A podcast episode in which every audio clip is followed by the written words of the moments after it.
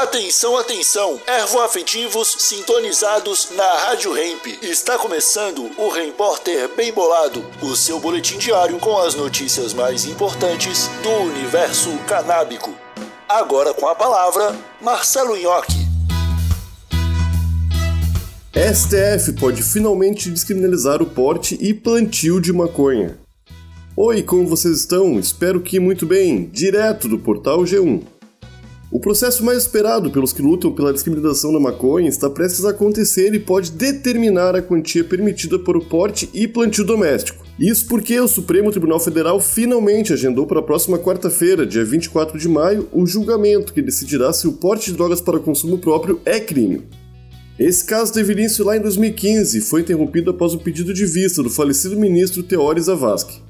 Após sua morte em 2017, o ministro Alexandre de Moraes assumiu o processo e o liberou para o julgamento em novembro de 2018.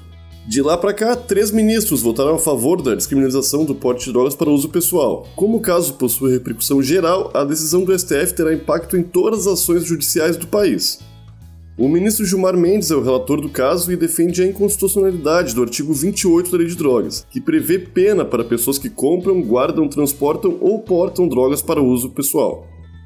Mendes propõe a aplicação de sanções administrativas, sem punição penal.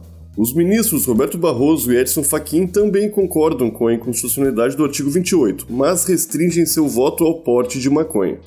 Compartilhe esse post em suas redes sociais e use a hashtag LegalizaSTF.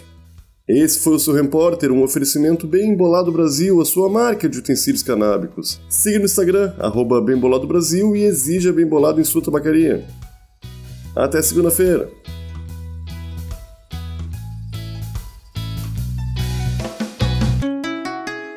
Rádio Hemp.